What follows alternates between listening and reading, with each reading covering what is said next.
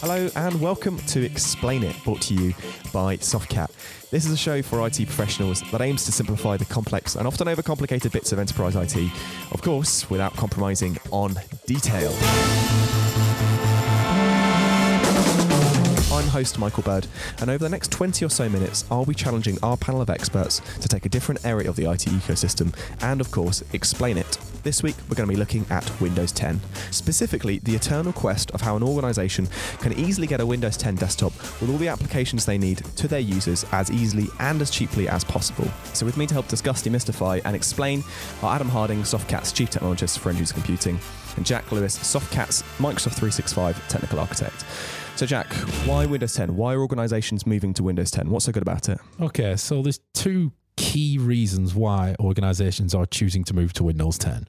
Number one, to take advantage of the new productivity and security features, which are a core part of the new operating system. And also because the latest silicon chipsets do not support Windows 7. So if organizations are currently deploying Windows 7 as their default operating system, and they want to move to the latest versions of the hardware or they can't get hold of any of the uh, legacy style laptops, they are somewhat being forced to move to Windows 10.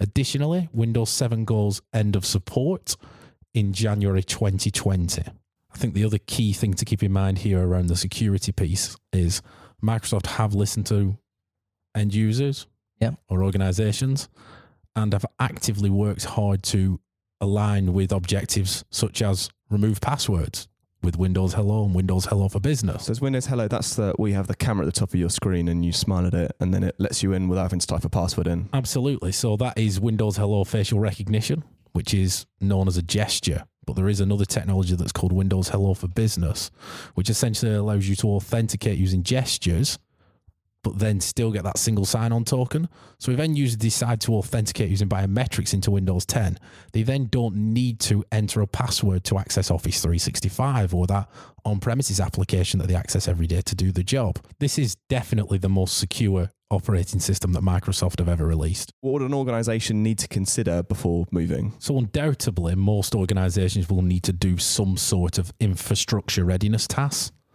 So, that could be upgrading Active Directory, building new organizational units, just general tasks to get your infrastructure into a Windows 10 ready state. So that's the first thing.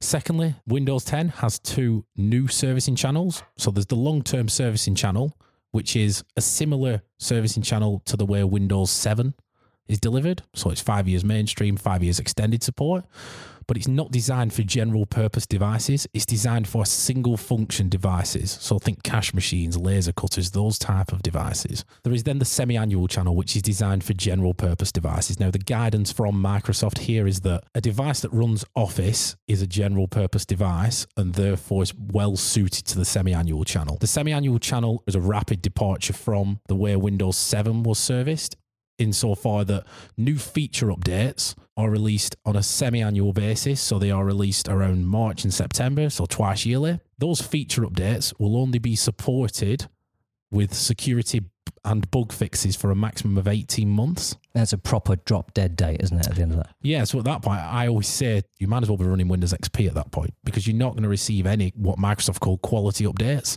which is the new terminology for the monthly updates for the operating system. So you've got this 18 month support cycle that's associated with each feature update, which means that you have to rapidly deploy the feature updates and you need to keep up to date. The feature updates that are released on a six monthly basis contain new operating system features and reset that support cycle. The quality updates are the new name for the monthly updates. Yeah, so it's so it's that move towards the evergreen um, cycle that we've seen a lot uh, across peers in the industry. Mm-hmm. Um, our biggest concern, Jack and I, who do this stuff all the time, is um, organizations are already struggling to get their house in order with regards to application compatibility testings and general preparations of Active Directory, SCCM, or whatever it might be, already struggling to keep up with the demands of doing this once every three years or six years. So, real focus from these organizations needs to be needs to be put on how do we get how do we organize ourselves operationally to live with this once we've managed to deploy it? So I guess probably leads us quite nicely onto the next question, which is how would an organization get Windows 10 to their users? And I presume kind of what would follow from that is how can they make sure if they get it to their users, they can kind of keep it up to date and maintain it? Yeah, so we always say there's four key technical areas that you need to consider when you undertake an operating system migration project. So we've got number one, which is deployment and provisioning, which is how am I going to get Windows 10 out to my end users? So there are some methodologies and some tools that we can use for that. Number two, how am I going to manage and secure Windows 10, which also includes the how am I going to keep it up to date and make sure that it stays within that supported life cycle. The third key area, which is the applications. So we're going to need to make sure that the applications are Windows 10 ready. And then there's the fourth area, which is data and settings. So, how are we going to lift and shift that data that resides on the endpoints to the Windows 10 endpoint? And also, uh, how are we going to lift and shift the settings as well? So, any kind of personalization that is on the existing operating system. Okay, so let's just touch on that first one then. So, deploying and provisioning, how can an organization get Windows 10 to their users? Okay, so there are three methods you can use to deploy and provision Windows 10.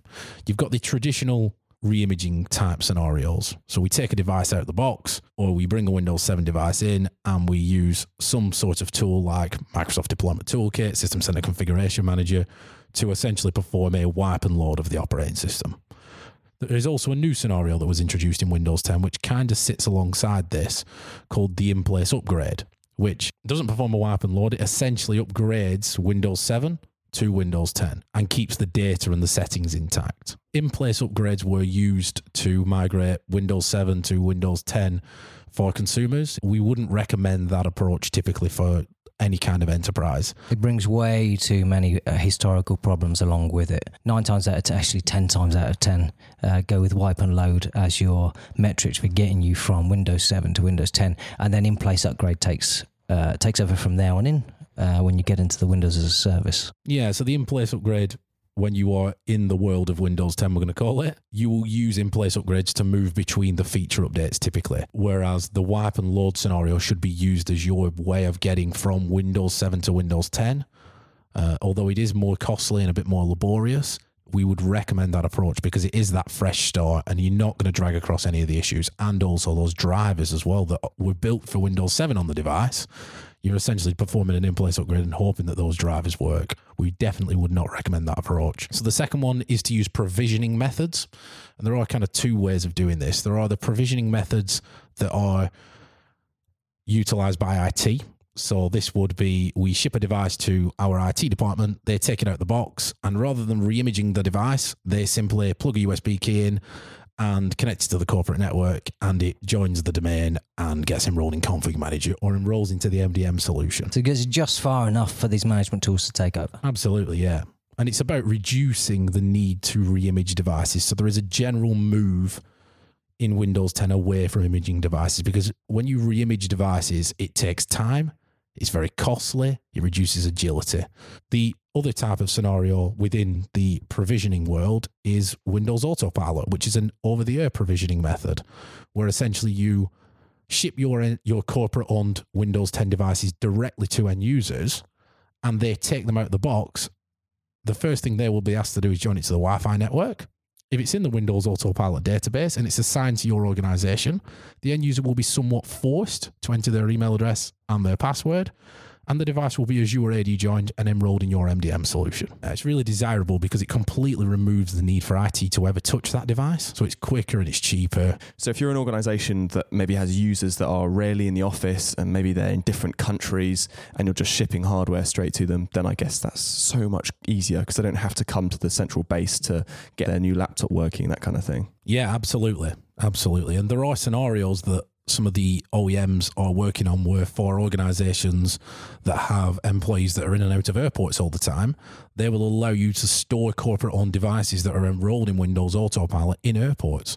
So if you're a consultant, let's say, and you work in Belgium, but your head office is in the UK, and you're going to be flying to Norway tomorrow, you just simply collect a device from the airport if your device dies, stick your dead device in the airport kiosk take your device out of the box, join it to the airport Wi Fi, and within 30 minutes to an hour, you're up and running again, rather than having to come back to the UK head office and losing two or three days worth of productivity. So, what's the last method of deploying and provisioning? Okay, so we've got the VDI type approach, the virtual desktop infrastructure type approach. So I'm going to hand over to Adam now to cover this. VDI approach is quite simply running a virtual machine, a VDI session from within your own data center or from within a hyperscale cloud, um, which contains the Windows desktop operating system as the operating system, and then on top of that you stick your applications, and you can share that and make it accessible by any uh, device anywhere uh, from any connected location. That's the general gist.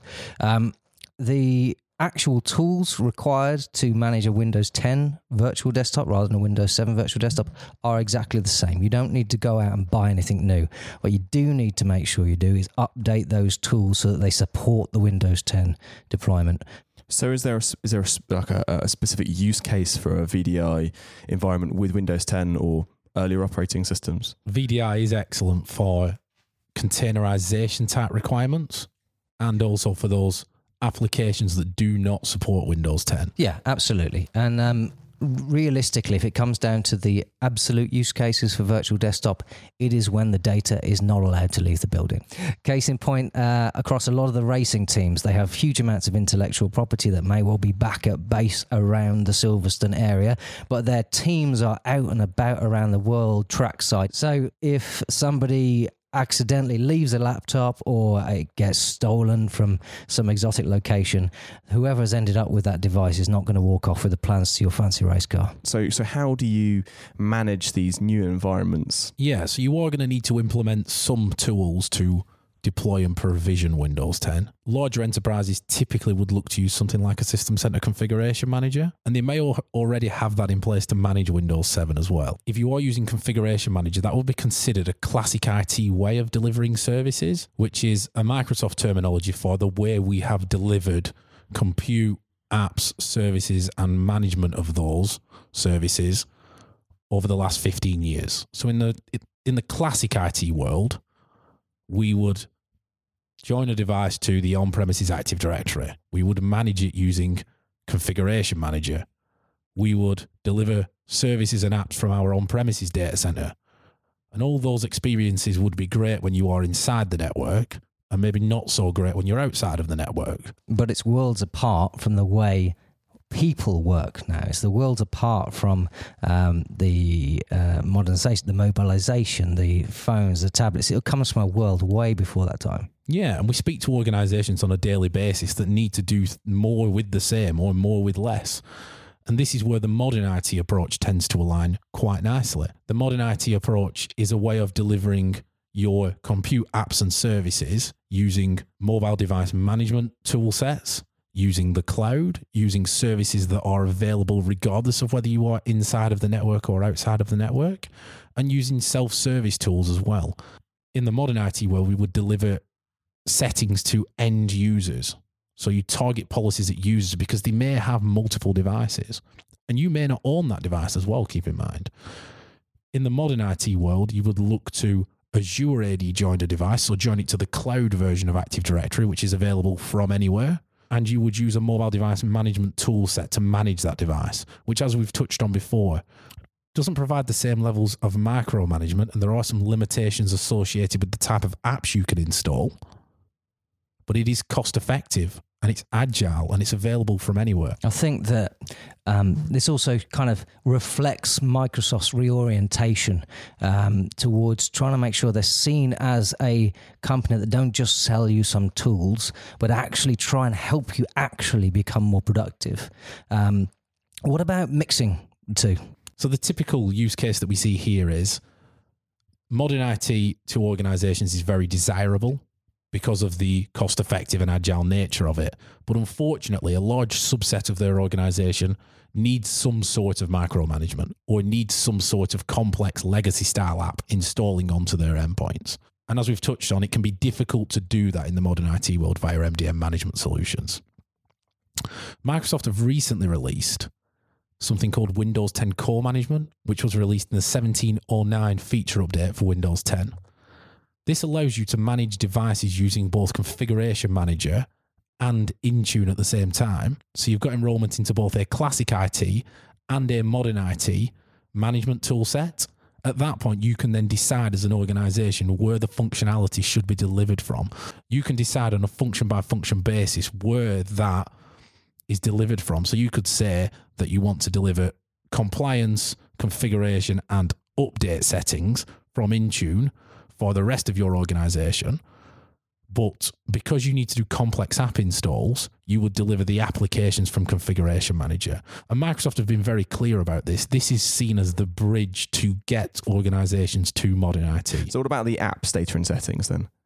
I think the first thing that they've got to do is identify uh, what applications they've got out there. Um, one of the um, biggest barriers to people moving forward with a Windows 10 update at the moment is that people have very little true data driven visibility of what applications are in their estate, which ones are being used, which ones should be rationalized down and retired. Around the applications piece, organizations need to really focus their efforts here from the beginning of the migration or even pre migration because we have seen a lot of migrations get stuck in limbo because the applications aren't ready and they do take time. You know, it takes time to identify applications and then to go through the rationalization process and then also the prioritization process as well. So we do have tool sets that can be used.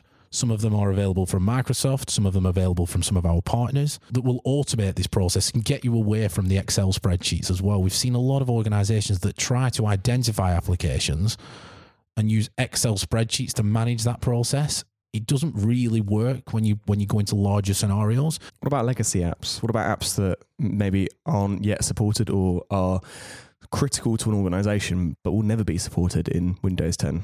So when it comes to legacy applications, um, first thing we need to identify is is anybody actually using it? Is it of any value to the organization, um, or is it just something that they've had knocking around for years and therefore they're just a little bit worried to get rid of? So you're saying there could be an app that someone's saying, "Oh, I really need to use this. I use it all the time. We can't get rid of it." And then you look at the data and you go, "Well, this was opened once." How many people ask for projects and, and open it once, decide they have no idea what a Gantt chart is, and never uninstall it? But Um, also, if you don't go through a rationalization process, you will look in Configuration Manager and you'll see thousands and thousands of applications. Oh yeah, You don't know whether those applications are being used. So that's where the tool sets assist as well. They will tell you whether that application has been open. if it is genuinely being used, then we take it on to the next step. If it's not, we retire it and we focus our efforts on something that will make a difference. If it's being used, the first option is well, is there an upgrade available? We will always prefer to do the right thing, not have to introduce workarounds. If we don't have to, um, and look for the upgrade, we find that quite often these niche little applications in the corner, and that you find this across the public sector all the time, uh, have been produced perfectly well by a vendor for the last decade or so. Um, and when they come to upgrade it, they find that the vendor's no longer around. Um, it happens all the time.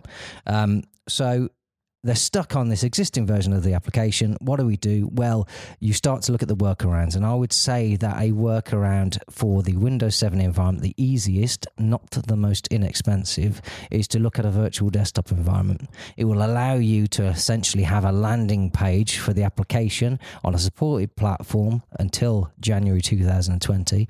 Um, and uh, we can then publish it back into your Windows 10 desktop and you can continue relatively merrily. So, finally, the fourth key technical area is data and settings. This is focused around the data that resides on your endpoint devices. For some organizations, this isn't too big of an issue if they use redirected folders or OneDrive or some other backup type tool where the data is offloaded to another location. You can quite happily wipe and load that device and not lose any data. Then you've got nothing to worry about in this area.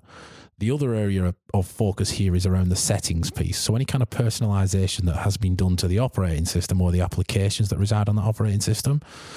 And this will vary on a organization by organization and an application by application basis. Organizations will need to make a decision as to whether do they lift and shift those settings across. If so, what tool set do they use? So there are built-in tools within Configuration Manager and Microsoft Deployment Toolkit that will do the job quite happily.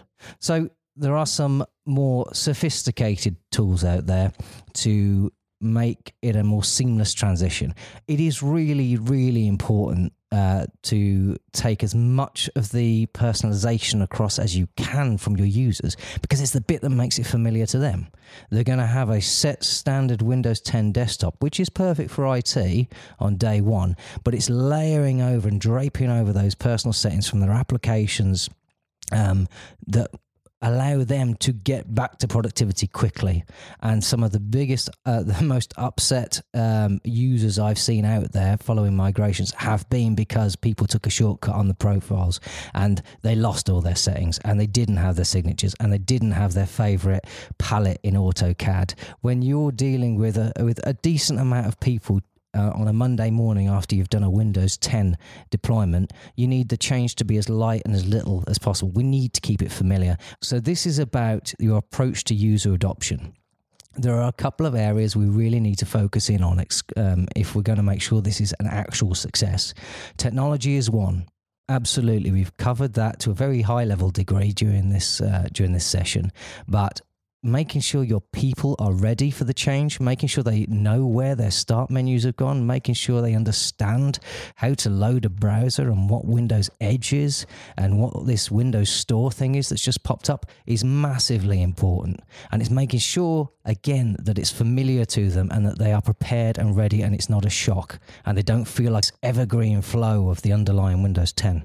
So, what about the future? What's the future for Windows deployment? Is there going to be a Windows 11, a Windows 12? Well, we're led to believe that there won't be a Windows 11 or a Windows 12. We're led to believe that this is the last version of Windows. And the evergreen nature and the Windows as a service that is associated with Windows 10 tends to lead us to believe that somewhat. Um, it doesn't mean that it'll look the same forever. It's night and day from where it was back in mid 2015 when it was launched. Yeah, um, if you um, look at the original release of Windows 10, it is very different to the current state of Windows so 10 now. Yeah, so I don't think you can expect it to get tired. I think the focus from Microsoft is only going to be heavier and heavier on security. It's only going to be heavier and heavier on user experience and striking that balance between the two. And I think there's it, it's only going to go in one direction with regards to the operational management. It will become lighter. It has to mm. because the pace of the releases puts a huge burden on organizations as they stand today and as they're organized today. Yeah, I mean, if you look at Windows as a service, Microsoft have essentially taken an agile software development approach to the operating system because it is a piece of software after all. So they are delivering smaller iterative changes on a more rapid basis to Windows 10 to allow it to be more secure and more productive. So does that mean the end of VDI then? No, no, I don't think so. Uh, VDI is a powerful tool and it's going to remain relevant, if not mission critical, for a lot of organizations for a very long time to come. Um, as an industry, we're under massive pressure to appease the risk averse and the paranoid, whilst empowering mobility, collaboration, productivity, and the work life balance, and also supporting this obsessive drive for consumer grade user experience. To strike the right balance, um, some organizations are going to need tools that allow people to access the applications and data they need without that data ever leaving the boundaries of the DC or the hyperscale instance. Most are going to need a fistful of get out of jail free cards to enable users to consume legacy apps in ways that they were never intended to be consumed. And many will still need their people to have the freedom to securely access all of these services from whichever type of device the user picks up next. So, to summarize? So, to summarize, Windows 10 is a more secure, more reliable, more robust, um, and more user focused operating system from Microsoft. Before moving to Windows 10, ensure that your applications and your infrastructure is in a Windows 10 ready state and ensure that you understand the complexities of Windows as a service and what the impact of Windows as a service has on your organization and applications. From a starting point, make sure you have assessed your end user estate and understand how they interact with IT services and applications throughout the enterprise. Once you understand your current state and know where you're trying to get to, there are four key technical areas that need to be considered to allow you to migrate to Windows 10. Number one, deployment and provisioning. Make sure you have tools that can deploy or provision Windows 10, whether it's using traditional tools or the new over the air provisioning methods like Windows Autopilot. Two, management and security. make sure your tool sets are able to effectively manage and secure Windows 10 and are able to keep up with the rapid update cycle that is associated with Windows 10. Number three, applications. Make sure you understand which applications exist in your environment, which applications are used in your environment, which ones require the most focus, and which need to be completed first. Finally, data and settings. Make sure that you understand what data and settings need to be migrated for the migration to be considered a success. Wow. Okay. Thank you. So, Jack and Adam, it's been really interesting talking to you both. Thank you so much for your time. Listeners, uh, if there's anything in the show that has piqued your interest, or if you'd like to speak to someone at Softcat about deploying Windows 10, or really just anything that we've talked about across the podcast so far, do check out the show notes. Um, we're going to put some links on there related to some of the stuff that we've talked about in the show. So, you've been listening to Explain It from Softcat. Thanks for listening, and goodbye.